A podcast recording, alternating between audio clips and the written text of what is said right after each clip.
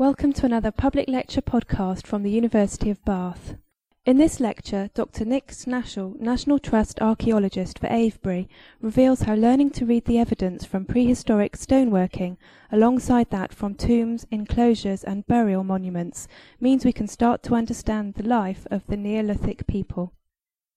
What I'm going to talk about this evening, as Philip quite rightly says, is mainly the life rather than the death aspect um, of the Neolithic Cotswolds.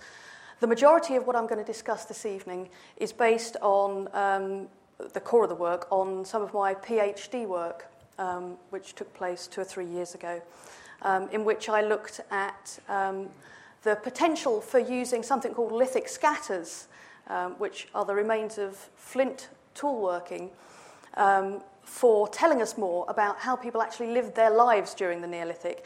And I did it by means of a case study in the Neolithic Cotswolds. But first, maybe I realise people don't necessarily have a background in the, the Neolithic or the Neolithic in, Cot- in the Cotswolds generally, so a little bit of an introduction. Now, the Neolithic in Britain starts in approximately 4000 BC and continues until around about 2200 BC. I say around about because that date can sometimes be regarded as a bit of a movable feast because it relies on the introduction um, of bronze working.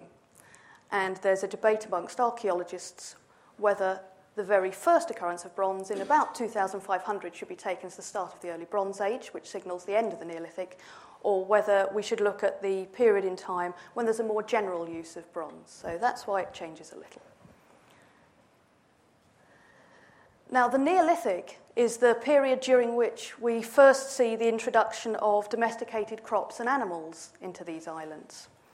Um, now, what that essentially means is we see the introduction of uh, a variety of different forms of wheat and of barley. We also see the introduction of domesticated cattle and domesticated pigs, and domesticated goats and sheep. The, we do have wild cattle in these, um, in these islands before that period, um, but their bone assemblages are very distinctive. They're much larger than the cattle that are introduced. So we see domesticates introduced in all forms. It also signals the introduction of ceramics. Prior to this period, um, the start of the Neolithic, there are no ceramics in these islands whatsoever. So the native hunter-gatherers of the hunter-gatherers of the what we call the Mesolithic or the um, the middle um, Stone Age period, who precede the Neolithic people in these islands, um, actually would have used organic materials, things like birch bark containers, leather bags, that kind of thing, in which to, to store and carry things around. So ceramics are a bit of a breakthrough. And also, very importantly, for what we're going to talk about this evening, we see changes in the way in which stone tools are produced. Uh, one thing that's important to bear in mind in this is that we are looking not at a major immigration of peoples. We're not looking at large scale invasions, as was maybe thought 40 years or so ago. We're looking largely at changes in technology and changes in a way of life that were taken on board by what had been the native hunter gatherers of these islands. And that's important to understand because the stone tool working that we see has similarities to the previous period, to the hunter gatherers of the later Mesolithic, but it also has differences that come apart, uh, that cut, cut, come about only with the introduction of agriculture.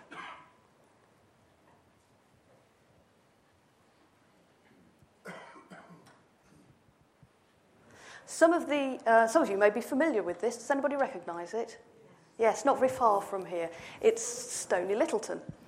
Um, this is um, typical of a type of monument known as a chambered tomb. In this case, a transepted, what's known as a transepted chambered tomb. Um, and you will immediately recognise, if you know where it is, that this isn't in the Cotswolds, but it's indicative of the sorts of things that we see for the very first time in the Neolithic period, and that's the construction of monuments. Prior to the Neolithic, which we all think of as the introduction of domesticates, the introduction of farming, the introduction of ceramics, there were no built monuments. There were no, not in this country, there were no tombs. There were no, we don't, stone circles come from the Neolithic period. I can't emphasize how important these sorts of monuments And this is another one you might recognise. St- this one's Stanton Drew. So, yes, uh, that's another Somerset example. Um, I can't emphasise what a difference the construction of these monuments made and the way in which it changed people's perceptions of lives and the landscapes around them. I can't emphasise that enough. Um, if you can imagine a world in which there had been very few built structures, apart from a very few ephemeral, um, quite small scale huts during the Mesolithic that people were living in, they were moving around the landscape on a, regular, on a regular basis. The sort of thing we think of in the Mesolithic um, are the sort of structures that you sometimes hear referred to as, um, as benders. If you, if you get sort of a, a camping style almost, sort of thin withered, small round structures, the sort of thing that could be taken from place to place with people as they move about the landscape. And then suddenly in the Neolithic, we see the construction of these sort of stone structures. It's a totally different mindset. An entirely different way of life. However, the Neolithic, as fantastic as it is, and I'm biased, um, the Neolithic is a bit problematic for archaeologists because we see something of a domination in the material record of death and ritual. And it's for the very reasons that we've just been talking about that we've got so many of these wonderful, upstanding monuments, whether it's chambered tombs, stone circles, henge monuments, and we'll come back to henge monuments a little later. Um, they have, for many years, really dominated the work that archaeologists have done in terms of understanding the Neolithic. Um, if we look at that. There's a number of reasons for that. This is another tomb. Does anybody recognise this one? This one is on the Cotswolds. This one is Belas Knap, up above Winchcombe. Um, the tombs, fantastic, upstanding, stone built structures. The enclosures, again, another form of monument that we have, and these are the ground plans of a number of enclosures. Um, Causewayed enclosures, as sometimes called, called causeways because as you'll be able to see if you look at this example up here, they consist of, a, when you look at them in ground plan, a number of concentric circles formed by uh, normally ditches, sometimes with banks behind them, which have interruptions in them or causeways. You sometimes also hear them referred to as interrupted ditch enclosures. These, like the other, uh, the other monuments, the tombs that we've just been looking at, date to the earlier Neolithic period, the period between about 4000 and 3000 BC. But again, although not as easy to see in the landscape as tombs, they're still upstanding monuments. They're very, uh, very visual, very visible in the archaeological record. Henge monuments. I really am biased about this. This is Avebury. Um, a henge monument, for those of you that might be wondering, who haven't come across the term before, is really an archaeological term that simply means um, a circular or subcircular structure, normally Neolithic, but sometimes dating to the um, early Bronze Age, which has a bank which has an internal ditch. So it's the opposite, for instance, in its construction of things like Iron Age hill forts. They are not defensive in character. They seem to have served um, a whole range of functions, but focusing largely on the ritual and the ceremonial. So, again, we have emphasis in the upstanding archaeological record of ritual, ceremonial, um, and in some cases, some of these also are associated with death and mortuary practice. And then we have stone circles. Now, I hope everybody knows this one. Okay. Now, Stonehenge, probably one of the most iconic monuments um, in the world, certainly prehistoric monuments. Stone circles, again, are a very visible record, in this case, of largely later Neolithic date, at least the stone portions of these monuments are, um, which focus on the death and ritual aspects of life. So you get this picture of all of the things that we're familiar with about the Neolithic and that archaeologists concentrate on are to do with death and ritual. That's because they are either made of they're either made of stone or consist of normally quite large earthworks, and they're upstanding and they're readily identifiable. Now, what that means is that from the very earliest of times, when you look at antiquarians, like, for instance, people like William Stukeley in the 18th century. Um, from the earliest times, antiquarians and subsequently archaeologists have been able to easily identify them. They are, if you like, what can only be regarded as sexy in archaeological terms. They're out there, they're big, they're attractive, they're easy to get hold of, um, and therefore they have been the subject of study for a very long time. The other half of the problem is this bit. It's this bit that we do all of the time. It's how we live, how we live our everyday lives, where we reside. And for the Neolithic, that is a huge problem. We know very little about it. We have a number of domestic structures, or what we believe are domestic structures, and you'll hear archaeologists hedging it around all the time with this may possibly be domestic, it might be ritual, it's possibly this, it's possibly that. The structure that you see here is, in fact, um, from Scotland, from a place called Balbridie, um, and these are the foundation trenches of what was a split timber structure. So this is a rectangular building. You can see it's probably um, about 11 or 12 metres in length, about 8 metres across. It appears to have had a suspended floor, hence the rather odd arrangement of post holes here. So it had a raised floor. Um, it has what appear to be two doorways. It was built of stri- uh, split timbers, and it had a large ma- amount of carbonised grain and ceramics associated with it. We think this, this, therefore, is domestic in nature. We do have a number of structures like this in the British Isles. Most of them do not exist in anywhere near as good a ground plan form as this does. Um, in comparison to the numbers of chambered tombs we have, we have very few structures. Now, to give you an idea, in the whole of the Cotswolds, we probably know of, depending on, on whose, whose interpretations you take, somewhere between five and seven um, rectangular structures that are probably domestic in nature from the Neolithic period. From that same area, in chambered tombs that we know of that survive, we have some hundreds of chambered tombs. So you can see, again, there's a bit of an imbalance. And there are reasons for that.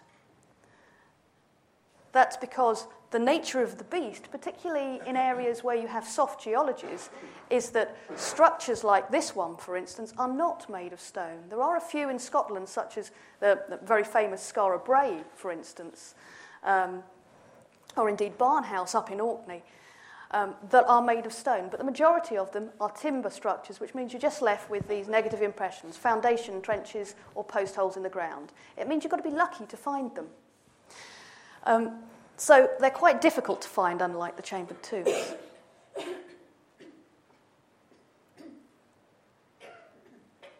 The other type of evidence that can be used to look at how people are leading their everyday lives what they're doing where in the landscape, comes from what we call lithic scatters. Now, these are the remains of stoneworking.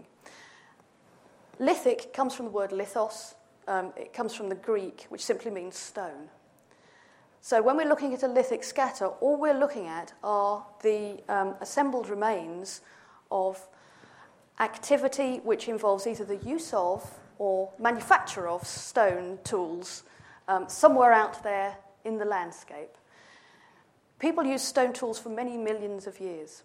During the Neolithic, people had stone tools, but clearly not until the early Bronze Age do we have any metal. Now, what that means is that the tools that people used in daily life would either have been organic or ceramic or made of stone um, or bone or antler. Now, that makes lithics very important because Lithics were a major, a major source of tools, and importantly, different bits of the lithic process, bits of the way in which people made and used their um, stone tools, can be identified in different parts of the landscape. And we can look at how that is done in just a moment. The plus point with these is that they survive very well. Unlike timber structures, they don't rot, so if they were there in antiquity, unless somebody's removed them, they're still there. There are lots of them. In comparison to other forms of um, Mesolithic and Neolithic materials. Our museums are brimful, and I do mean brimful, having looked at some tens of thousands of pieces of the wretched things over the course of the last several years. Um, they are brimful of the evidence of stoneworking that has been collected both by modern excavation, by field walking, and also by antiquarian collectors. There are vicars all over Britain who spent. Um, I sometimes wonder whether they ever went to church. Um, there are people like the Reverend Kendall in the Avebury landscape, for instance, um, or, or, um, or Royce up in the Cotswolds, who seem to have done little else but go out and collect lithics from the landscape. Um, that is good in that we have an excellent source of material. However, it brings, brings its own difficulties. What it means is that these things have been collected by a variety of different methods, collected in a number of different ways. Sometimes the recording's quite good, sometimes we have everything recorded to a 10 metre square in a nice modern um, field walked assemblage. We can tell you about distributions and what was found where. But sometimes, if people like Kendall or Royce have collected them, we know only that they were found in a particular parish. So you can see that the, the context is a bit variable there. So, how best can we get information out of there? It's, it's a really good source of um, information potentially, but it's hard work.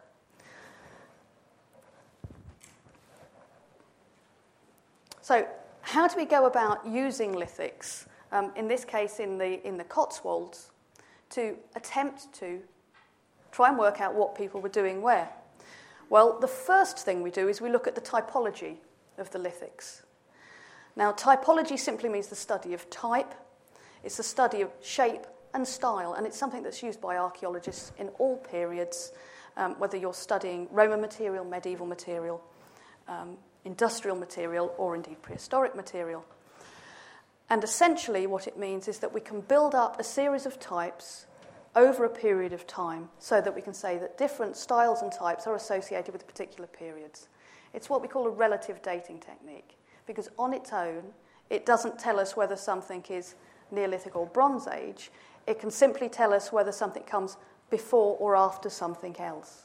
It's only because we now have modern scientific dating, dating techniques like radiocarbon dating, for instance, that we can ascribe approximate dates to typologies. So now, for instance, if we look at these artifacts in front of us, the artifacts we see on the left are um, representations of what are known as leaf shaped arrowheads, which are earlier Neolithic in date. Whereas if we look at the arrowheads on the right hand side, we see um, representations of, of what are known as oblique arrowheads, which are later Neolithic in date. So we would immediately, if we found these in a lithic scatter of some sort or a, an excavated assemblage, know that these are associated with the earlier Neolithic, whereas we're looking at the later Neolithic with these ones. So it's a very simple way. It can give you chronology, and it can also, to some extent, tell you about function, because after all, we know these are arrowheads. So, what other methods can we use to characterize the lithics? This is where things start to get slightly more complicated. Archaeologists are very fond of using um, long terms, and in, uh, in lithics in particular, we borrow a lot from the French.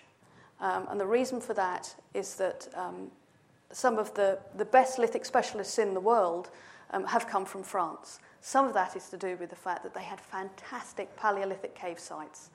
So, if you like, the science of working out the technology of lithics um, has been going a very long time um, in France, which means we borrow words from them. So, the chaîne opératoire, or the chain of operation, if you want to put it into English, it's much, much easier to understand, uses um, an analysis of the technology of stoneworking to work out what is going on where on a site or across a landscape.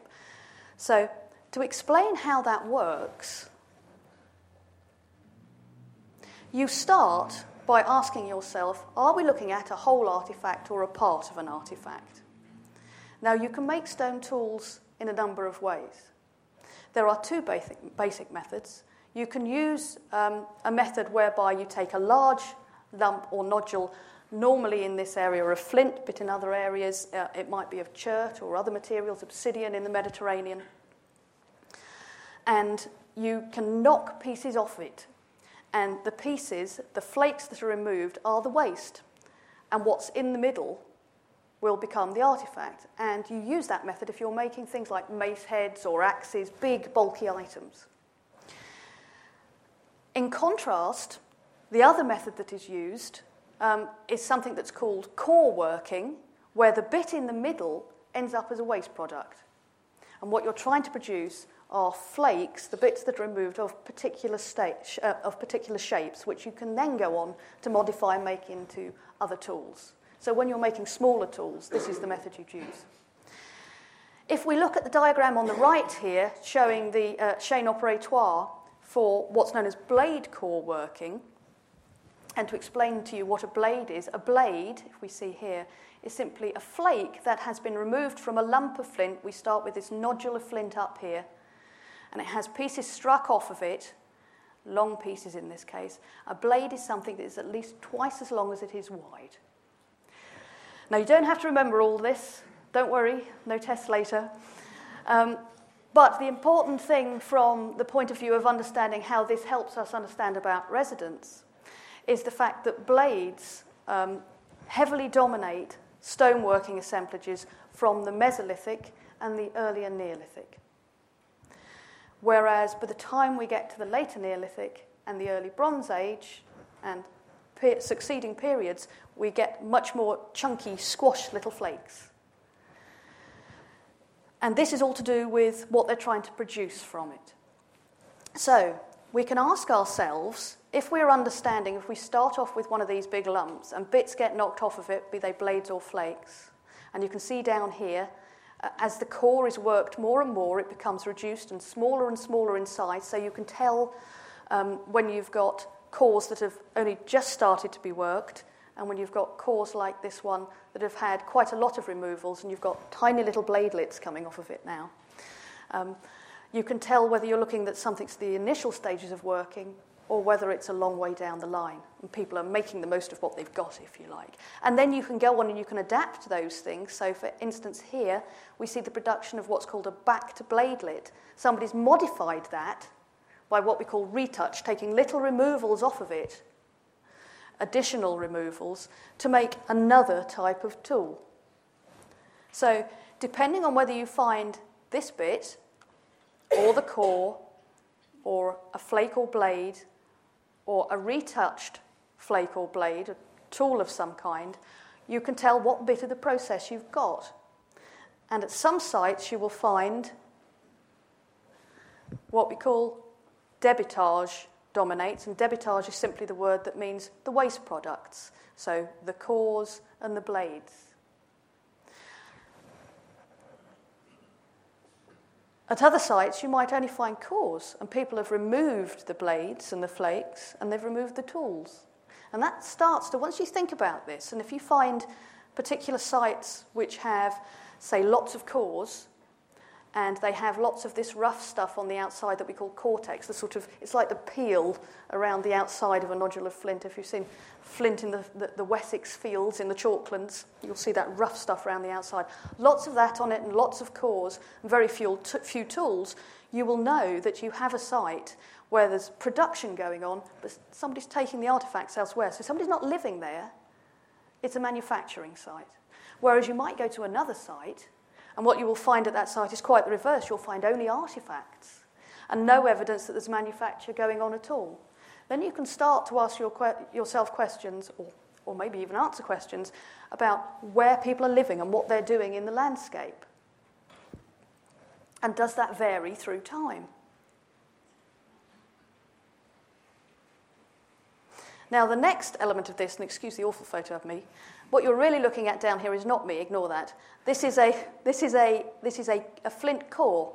It's one of the, um, the sorts of blade cores that we were looking at just a moment ago. It's white in this particular instance because it's, it's got patination on it. If flint has been in contact with um, either limestone or chalk for a long period of time after it's flaked, then it absorbs the calcium carbonate and you get this white patina on it. If, heaven forfend, somebody should break that in two, you'd find it was black or grey or brown, whatever the natural colour of the flint was inside it. Um, but what I'm doing here is I'm measuring this and these flakes that you see down here with a dial caliper, very simple little dial caliper. Um, because, um, and this is the really boring bit um, of doing lithic analysis, because um, studies have shown that by measuring both the length and the breadth, and indeed the width of flakes and blades that have been removed from these cores, um, there is a difference in the average of those that are removed, whether you're looking at Mesolithic assemblages, hunter gatherer assemblages, early Neolithic assemblages, and later Neolithic assemblages. Basically, what happens over time is that the style of working changes. In the hunter gatherer periods, people are concentrating on producing lovely, long, carefully controlled blades, the sort of thing we've just looked at a moment ago. As you move on down into the earlier Neolithic, people start to concentrate instead on producing their flakes, but they're squatter. And then as you go into the later Neolithic and early Bronze Age, they're knocking them off any old how. And they tend to be quite chunky and quite small because what they're trying to do then is not produce nice blades to make simple but beautifully crafted tools. They knock off a flake and then they take smaller removals off of it to make wonderful um, arrowheads and various sorts of scrapes and so forth. So they're interested in lots of additional working afterwards. Now, what that means is that we can do something called chronometric analysis. And all chronometric analysis means is if we measure all of the blades and flakes in those three dimensions from any given flint working assemblage, and then we take the average of them, we will be able to work out, uh, in terms of the length to breadth to width ratios. So, looking at the ratios, whether we're looking at a hunter gatherer assemblage, an early Neolithic assemblage, or a later Neolithic or early Bronze Age assemblage. Now, as you can see, you can now begin to see why people don't do a lot of this, because it takes a while.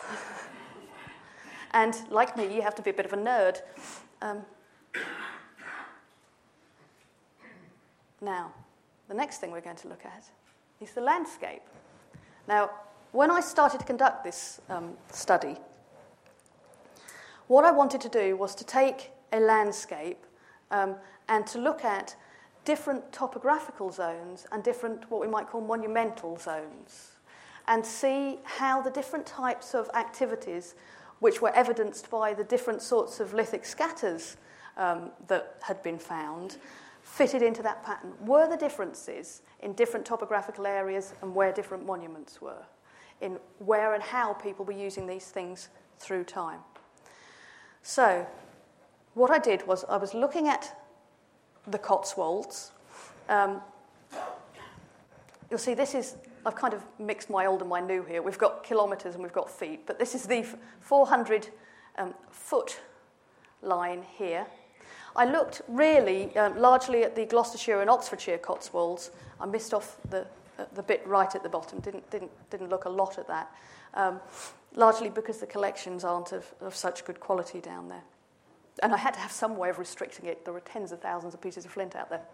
Now, what I did was I took sample squares based on Ordnance Survey squares. These are 10 kilometre squares. You'll see there's one here, um, centred at the southern end, one up around Cirencester, SO91 up here, just below uh, Cheltenham. Then we've got one in the middle of the Cotswolds, one on the dip slope of the Cotswolds, one on the north dip slope, and one right up here, top left hand corner, on the northern scarp. Now, it was quite important to me that I, I, carefully selected areas that had both differences in topography and differences um, in the monuments. And that was so that I could try and explore whether why what was going on in those areas, if it was different, was different because there were different monuments and they were doing different things there because of that, or whether it was related to the associations people had with particular areas, or whether it was a combination of those. So, um, I'm sure you're probably as familiar this, with this as I am, but um, this is the, the mass of the limestone massif of the Cotswolds. Out here to the west, we have the Severn Vale and then the uplands of the Forest of Dean further over. Um, down here, over on this side, we have the Upper Thames Valley with the Thames River gravels, and running down from these sorts of areas, we have tributaries, tributaries running down into the River Thames on the dip slope of the Cotswolds, this being the, the scarp slope along here. And then in the south, down here, we move down um, gradually to the Wessex chalklands. So it's, um, this is a more gentle slope down on this side, the southern dip slope. Now, in terms of um, the monuments, I looked um, at a whole series of different areas, and they were selected. Just to give you a quick run through, I'm not going to go through this in enormous detail, but to give you some idea, SO91, that's this one up here, um, and this sits on the Scarp slope. This one has two of those causewayed enclosures, the ones with the concentric rings that we talked about with the gaps in them, which are early Neolithic in date. The Cotswold, the Scarp edge runs just along here. There are a whole series of the chambered tombs in this area, and all of the individual little dots are related to lithic assemblages. So they're all stoneworking assemblages that have been recovered either by antiquarians or by more formal modern field walking or by excavation. And one of the unusual things about this was I combined all of those different types of evidence. Um, some of the other areas, to give you an idea of the differences in the Cotswolds, SPO3 up here, that's it. One lithic assemblage, one chambered tomb. There is only one chambered tomb in that area. The lithic assemblage from um, that area had only seven items in it. So it doesn't appear to be an area in which there's a, um, there's a huge concentration uh, of Neolithic material. But the one thing to say is, in some cases, this may be slightly blinded by the fact that there may not have been a lot of research done there. So there's a bit of skewing there, you have to recognise that as well. Um, just to flick through some of the other areas. This one up here, we'll come back to later.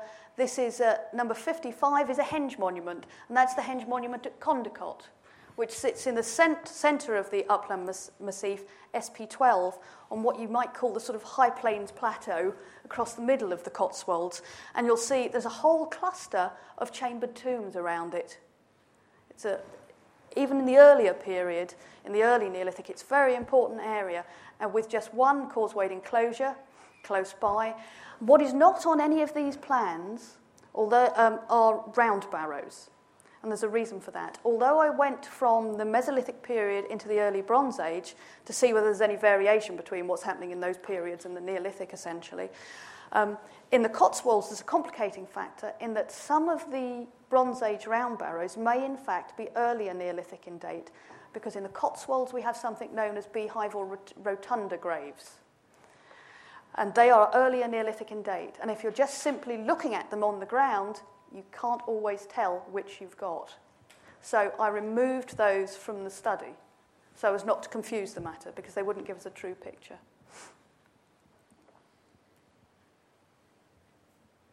SP22, so this one over here on the dip slope.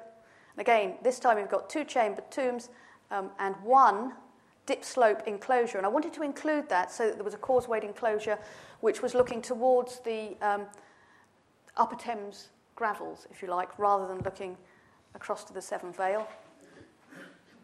SP23, again, only one assemblage, but importantly, a chambered tomb and a stone circle, the only stone circle in the study area, um, and that's the Rollright stones. And we have good quality lithic material collected from there. And then ST77, right down here at the bottom. Um, and there's a whole series of assemblages here. As we'll see later on, this proved to be quite important during the Mesolithic period, prior to the Neolithic, and three chambered tombs. No causewayed enclosures here, and no henge monuments. And then SP00, this one down here, the area um, just above Cirencester, where we've got on the dip slope, but an area that has chambered tombs, but no causewayed enclosures, so we could see what the difference was between areas with and without the enclosures. So, what were the results? Well, essentially, if we start in the later Mesolithic,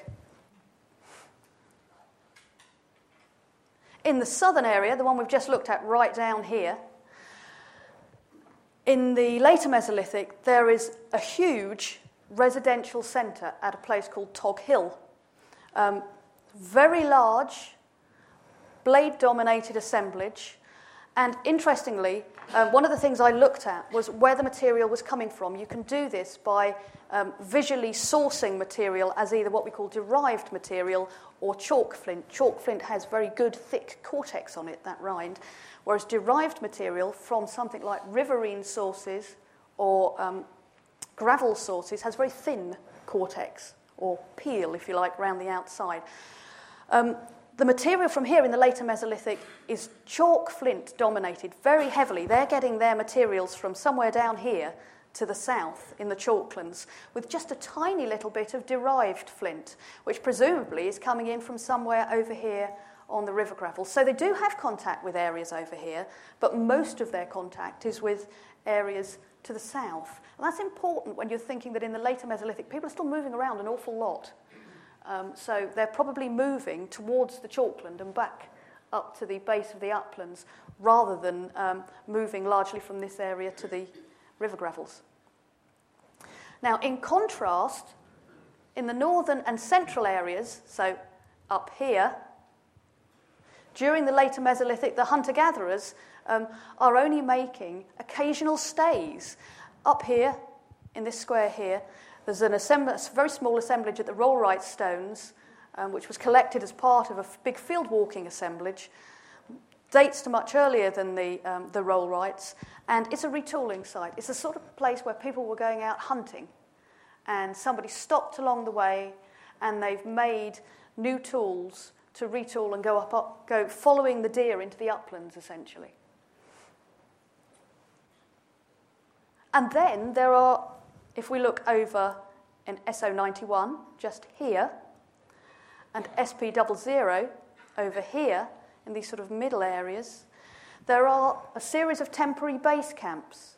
So these are the sorts of places where, having set out from somewhere like Tog Hill in the south, these people would have moved up to the uplands, stayed maybe for a few days or a few weeks on a hunting trip, whilst they went uh, and there are structures, for instance, at Crickley Hill, four small circular structures. Um, there's evidence of repeated visits in the lithic material from Rendcomb at SP00 here. And then they're making little forays to places like that one we talked about up at the Rollrights in hunting trips. So you get this picture of what people are doing during the Mesolithic. During the earlier Neolithic, we see a different picture we see a number of different types of structure that are evidenced from excavations that we know about. Um, there's one quite famous example at Ascott under Wychwood, um, which is shortly, well, it's in the process of publication now or is ju- just being published. Um, we have a site at Sales Lot, which is actually, some of you may know, is a chambered tomb site. Um, but beneath the cairn at Sales Lot when Mrs. O'Neil excavated it many years ago now, um, you'll see this is the cairn over the top, but sealed beneath it, and in the area of the forecourt where she excavated, are the remains of parts of a wooden structure, the rest of it presumably being off under here, with a hearth underneath it as well. So we've got some wooden structures. This is probably the best quality modern excavation of a chambered tomb that has, has happened. Um, this comes from, it was excavated in the 80s, a publication in the 1990s by Alan Saville, now of the Museum of Scotland. Um, and this again, beneath the cairn, which was completely excavated by Alan, we have um, a midden site, very large dump of material waste, um, a hearth, and we've also got a number of features which appear to relate to post holes and some sort of very ephemeral structure. This again looks like a residential site that we know of from excavation. Um, this appears to have happened in um, a woodland clearing. We know this from the snail evidence, the molluscan evidence we have there. Snails are very picky about where they live, um, and they can tell us an awful lot about the environment.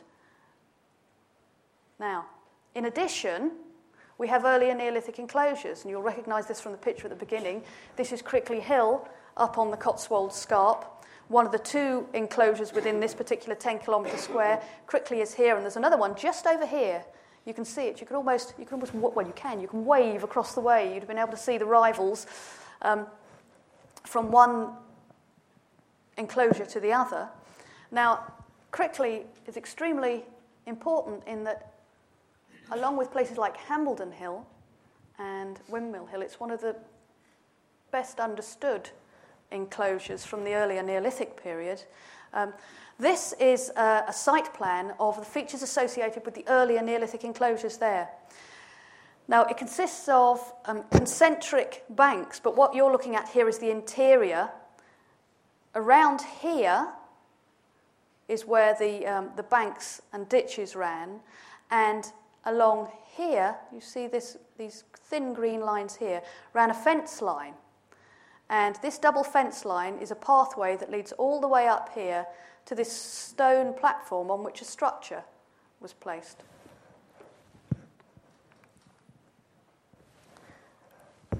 On this structure, we know there was a small stone wattle and daub construction, which was hemmed around by wattle fencing. There's a small stone orthostat that stood here and excavation showed that entrance um, was strictly controlled in as far as there was a lot of wear on this side of the stone and none whatsoever on this, which tends to suggest that the reason this stone is here is to tell people to move in that direction. They went in this way and out that way. What seems to have happened is that people came in, left offerings or gave offerings to a priest or shaman, we don't know, placed them here. There's a small stone altar The uh, material was burnt here, placed in this structure temporarily, and then all of the material was periodically scraped out and placed in this odd sort of lug like thing over here. Also on this site, we have some other rectangular structures which also appear to be domestic in nature. So we've got other domestic structures. So, what does the stone working evidence tell us is happening at these sites, at these enclosures? Well, there's another example over here, known from air photography over at Eastleach. This is on the other side of the Cotswolds. Um, these are places where people appear to have been coming together to produce tools. So they're not just using them there, they're, they're actually producing them. And what seems to be happening is that most of those tools are then being removed to other sites. Just a few of them stay at the enclosures. We know this because at sites like Peak Camp and Crickley Hill, for instance, um, the evidence shows us there is lots of that debitage we talked about, lots of that waste, lots of cores. But there are, there are a handful of tools that were retained there. But there there's so much debitage that the other material was, must have been removed to go elsewhere. Now, on the dip slope, on that eastern side, towards Eastleach and across that way towards the, the gravels, um, the raw materials that they brought in are brought in semi prepared. So they've gotten their materials from the river gravels, they knock a few bits off the outside to make them a bit lighter, then they take them up to the enclosures, and there they manufacture lots of tools. Whereas on the scarp edge enclosures like Crickley and Peak Camp, what they do is they're taking raw mater- materials in in a largely unaltered state. So they're taking big nodules of flint up there without having first quartered them and removed the rough bits from the outside. And on the scarp, and indeed on the southern dip slope, what we find is that the material um, they have there is chalk dominated, but with a little bit of derived material as well. So their connections are both with the river gravels, but mainly with the chalklands, whereas on the dip slope, it's although there's some chalk material there, it mainly comes from the river gravel. So the folks that are living on the western side and at the south look mainly south towards the chalklands to get their raw materials. That's where their associations are, presumably where their exchange links are, where their social links are. Whereas the people who live on the dip slope, they have their connections with the river gravels and the area of the Upper Thames Valley. Now, what's happening around some of the monuments? Around the chambered tombs, people are somewhat surprisingly not living or working close to them. I say surprisingly because we might think that it's not desirable to live near a tomb, um, but archaeologists for a long time have suggested that these were places where people were coming together and staying for a while, and that doesn't appear to be the case at all. They're coming there for ceremonials and to place their dead within them, but they're not staying for any length of time. However, at, slight, at a slight remove from these places, and here's one example at a place called Crippetts Barrow Field. This is just to the north of Crickley Hill, about a mile along the scarp slope, um, where a field walking survey was carried out some ooh, probably 15 years ago now. Um, what's happening is that there's nobody living here, but at a slight remove, so maybe about half a mile away or more, you have what we can call secondary locales that are being used away from the enclosure sites, where you find a whole range of tools, the sorts of things you would associate with occupation, everyday living, as opposed to the sorts of manufacturing you see at the enclosures. You see small scale core working, so people are using their tools there and they're also knocking up a few extra bits as they go along, a bit of sort of repair work. Um, and the material is being bought in partly prepared, even in the scarp slope. So it's being prepared at the enclosure sites and then removed to these places where people are living for a lot of the year. And the raw material seems to be, again, di- dictated by proximity to particular places. So if they're in the south, there's lots of chalk flint. If they're in the east, there's lots of gravel flint. But it's very important to note there's always a small component of the other type of flint material in all of the assemblages. So if you're in the south, it's mainly chalk, but there's a bit of gravels. If you're in the east, it's mainly gravels, but there's a bit of chalk material, which means that these are active choices people are ma- making because there are a few folk who are either exchanging in or going to the other places. It's that they prefer or have their connections with these, not that they couldn't get there or they couldn't get the material. In the later Neolithic and the early Bronze Age, what's happening is, is actually quite exciting in some of these areas. In the earlier Neolithic, we saw secondary locales that we've just talked about being used. And the, here's two of those enclosure sites, and one of the secondary locales is up here at Birdlip, number 40. It's quite a big site um, in the earlier Neolithic, but in the later Neolithic and the early Bronze Age, these are being reused, all of the non enclosure sites on quite a large scale.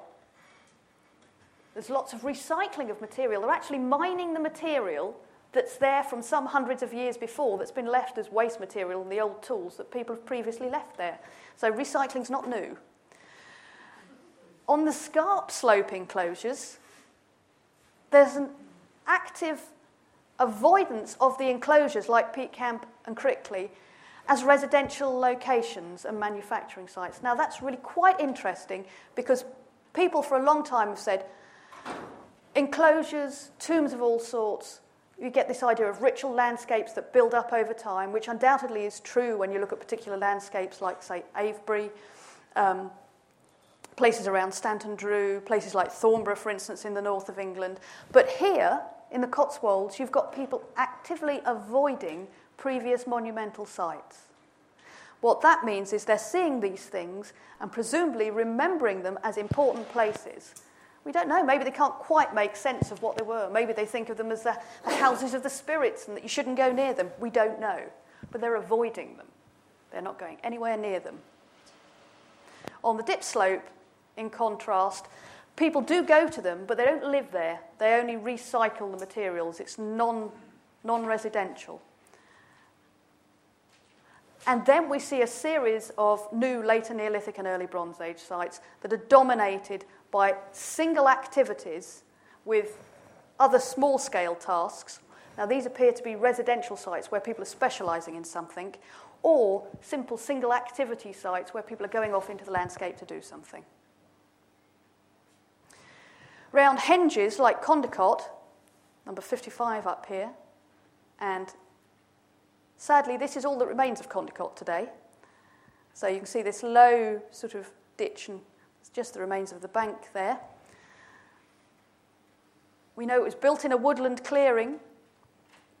It was periodically cleaned out, and we can tell that again from the snail evidence, the molluscan evidence.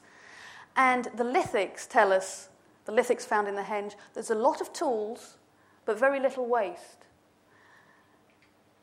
Now, what that's really telling us is that we've got people coming there, they're not really making lots of stuff, but they are bringing tools with them to use on the site. So it's not a residential site and it's not a manufacture site, it's a specialist site, which is what you would expect of a ceremonial centre. Interestingly, however, despite the fact that there is this small assemblage from the henge with this special type of use, and despite the fact that along with these chambered tombs, there is the largest concentration of round barrows anywhere in the Cotswolds in this 10 kilometre square. As I said, we haven't showed them because of the confusion with rotundas elsewhere.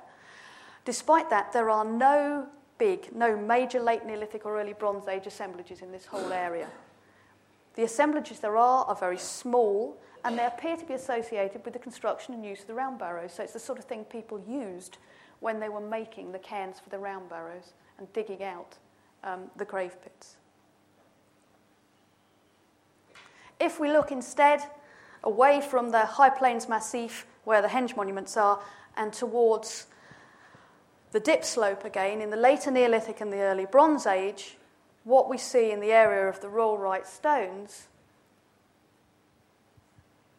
is we see core workings happening. People are coming to the site and they are working materials, they are manufacturing and producing stone tools.